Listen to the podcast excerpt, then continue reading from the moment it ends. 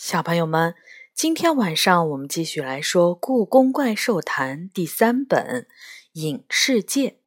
这本书是由常怡写的，浙江出版联合集团、浙江文艺出版社出版。今天我们来说第十八章《茶马奶奶》。我醒来时，周围安静的吓人，并不是什么声音都没有。我可以听到不止一个喘息的声音，还可以闻到空气中的恶臭。如果我没有记错，这是鼹鼠怪的味道。我小心翼翼地睁开眼睛，才发现一场恶战正绷在弦上。鼹鼠怪血红的眼睛死死盯着斗牛、朝风、酸泥和天马。这些怪物的眼睛里没有瞳仁。杨永乐和元宝分别坐在酸泥和朝风的背上，而我正趴在天马的背上。天机星君站在最前面，斗神娘娘疲惫地瘫坐在他脚下，手腕被天机星君死死地握在手里。看来，在我去见周公的时候，天机星君找到了我们。我慢慢坐直身体，天马吃了一惊，这分散了他的注意力。几乎同时，鼹鼠怪们扑了过来。朝风冲过去，击中了几只鼹鼠怪的胸口。鼹鼠怪们嘴里发出了哀嚎，但并没有倒下。天机星君得意地挑起了嘴角。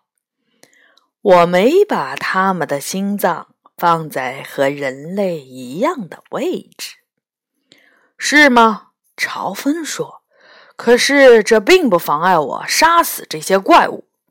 天机星君笑了：“你们也是怪物。”顷刻间，朝风扑了过去，鼹鼠怪们挡住了他的路。他锋利的爪子划开他们的肚皮，他们嘶喊着从他的手中挣脱。火焰在伤口盛开，不久就蔓延到全身。把心脏放到肚子里，这可不是一个好主意。朝风笑道：“这让他的动作慢了半拍。”鼹鼠怪们抓住机会，冲破了他的防线。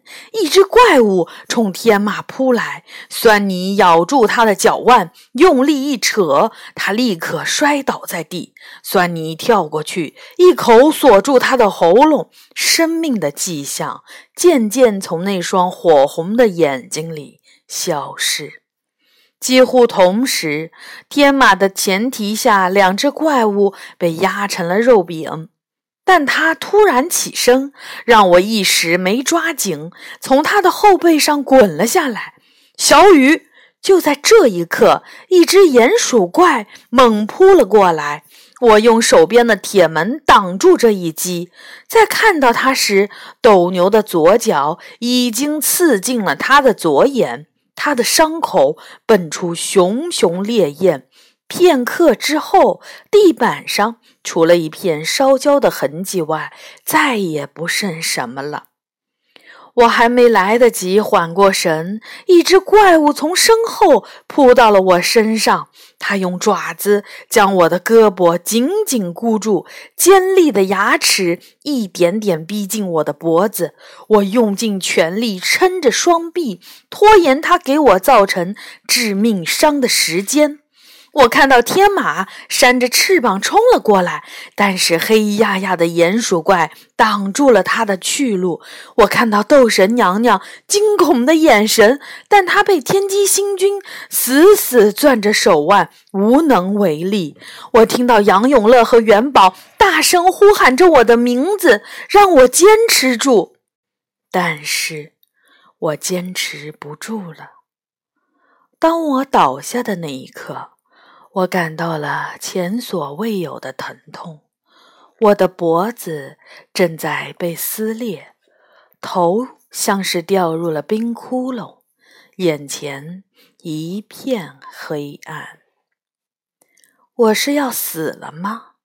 好像是的，一切都结束了。疼痛是从什么时候消失的，我也不清楚。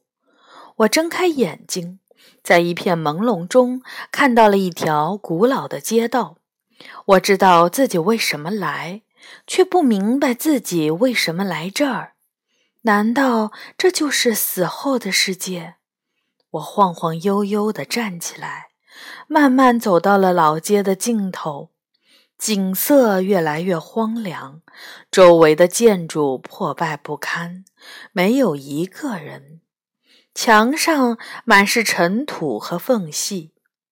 突然，我听到左前方有什么动静，这意料之外的声音几乎轻得难以察觉，却让我一愣。那是一间茶馆，敞着门，有股力量把我引向这个地方。这股力量的存在感变得如此强烈，这儿一定有什么东西。我停下来，走进这间破旧的屋子。茶馆里几乎是空的，只有一张圆桌，几把竹椅，上面覆盖着厚厚的尘土，挂着图案精美的蜘蛛网。一张竹椅突然叹了口气，一个东西出现在它上方，是一个人头的影子。接着，胳膊和身体也出现了，这是一个老人，身上穿着长长的黑袍，他正努力从椅子里挤出来。他看见我，并没有显出很吃惊的样子。喂喂喂！我吓得连着后退几步。你你是谁？老人没理我，他靠在竹椅上，拿手里的拐杖敲了敲旁边的椅子。快出来！明明是你请我来的，你却迟到。旁边的竹椅晃悠起来，发出咔咔的声音。接着，另外一个人头出现了。他又乱又长的头发，让人想起了恐怖电影里的女鬼，但实际上却是一个瘦小的男人。我看着他挤出了椅子，朝旁边的老人点了点头，算是打招呼。紧接着问：“其他人呢？”老人翻了个白眼儿：“鬼知道。”瘦小的男人转过来看我：“您是李小雨？”我点点头，觉得这个声音有点耳熟。“你是谁？”“您不记得我了？”他看起来挺伤心。“我可是您的保护绳。”“我的保护绳？我怎么不知道自己有什么保护绳？保护谁？”这时，又一个人头在一把竹椅上出现了。她是一个女人，顶着一头雪白而乱蓬蓬的长发，戴着布条编织的帽子。我见过他，没错，我认识他。托雅巫师，你怎么在这儿？我实在太吃惊了。哦，小雨，好久不见。他费了点力气，把自己的下半身从椅子里拽出来，然后飘过来，给了我一个大大的拥抱。你还记得我？看，他还记得我。他的脸色红润，眼睛明亮，看起来比在元朝宫殿的时候好多了。老人和瘦小的男人同时在他身后翻了个白眼儿。真没想到，我死后能碰到你。我盯着他看。等等，他眼睛睁得老大。你说你怎么了？死了？是的，被鼹鼠怪咬死了。不经意间，我的眼泪掉下来。谁又愿意死呢？我才十一岁啊！托雅巫师推开我，怒气冲冲地跑到瘦小的男人面前：“查朗阿，这是真的吗？李小雨是动光宝石现在的主人，他居然死了！茶郎阿，好耳熟啊！我想起来了，原来他就是动光宝石里和我说话的茶郎阿巫师。这有什么奇怪的？这里坐着的都是曾经动光宝石的主人，不也都死了吗？茶郎阿巫师笑道。托雅巫师叉着腰，正准备还击，却被一个声音打断了。谁？谁死啦？一个身材高大的老奶奶正在从一把竹椅里挤出来。她的头发是银白色的，皮肤是灰白色的。茶马奶奶，托雅巫师恭恭敬敬地行礼。查朗阿巫师和他旁边的老人也都站起来行礼。茶马奶奶走到我的面前，低头看着我。这孩子没死，他鲜活的像一只树上的苹果，还能闻到阳光的味道呢。您说我没死？我一把抓住了老人树皮一样干枯的手。这是真的吗？当然。茶马奶奶摸摸我的头。如果你死了，我会把查朗鳄的骨头晾干，用最精巧的手法做成乐器。每当我吹奏它们时，他的灵魂都将在无形的痛苦中受尽折磨。茶马奶奶，您忘了，我已经没有骨头，只剩下魂儿了。查朗厄武士接过话：“少说点废话吧，小子！”老人扭过头去：“如果你这次做不好，我保证你连魂儿都剩不下。”查朗阿巫师吓得闭上嘴，不说话了。来，孩子，我带你认识一下。茶马奶奶拉住我的手腕，走到那位黑袍老人面前。他是许逊，活着的时候是厉害的道教法师。故宫稳兽身上插着的那把宝剑就是他的。随后，他稍稍转身，茶郎啊和托雅，你都认识啦。正在钻出来的这位是道眼法师。旁边的竹椅上，一位披着袈裟的老和尚。正慢慢显现出来，像其他人那样坐到了椅子上。他长着一双三角形的眼睛，有点凶，却是一副打不起精神来的模样，像一只生病的老虎。茶马奶奶靠近我的耳朵说：“别看他装出一副病殃殃的样子。”北京钟楼里的神兽蒲老就是被他降服的。好了，道眼法师不耐烦地说：“你们找我来，到底有什么事？”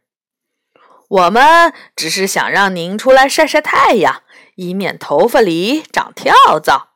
查朗阿巫师不太正经地说。听到这个回答，道眼法师立刻站起来，准备离开。坐下，道眼。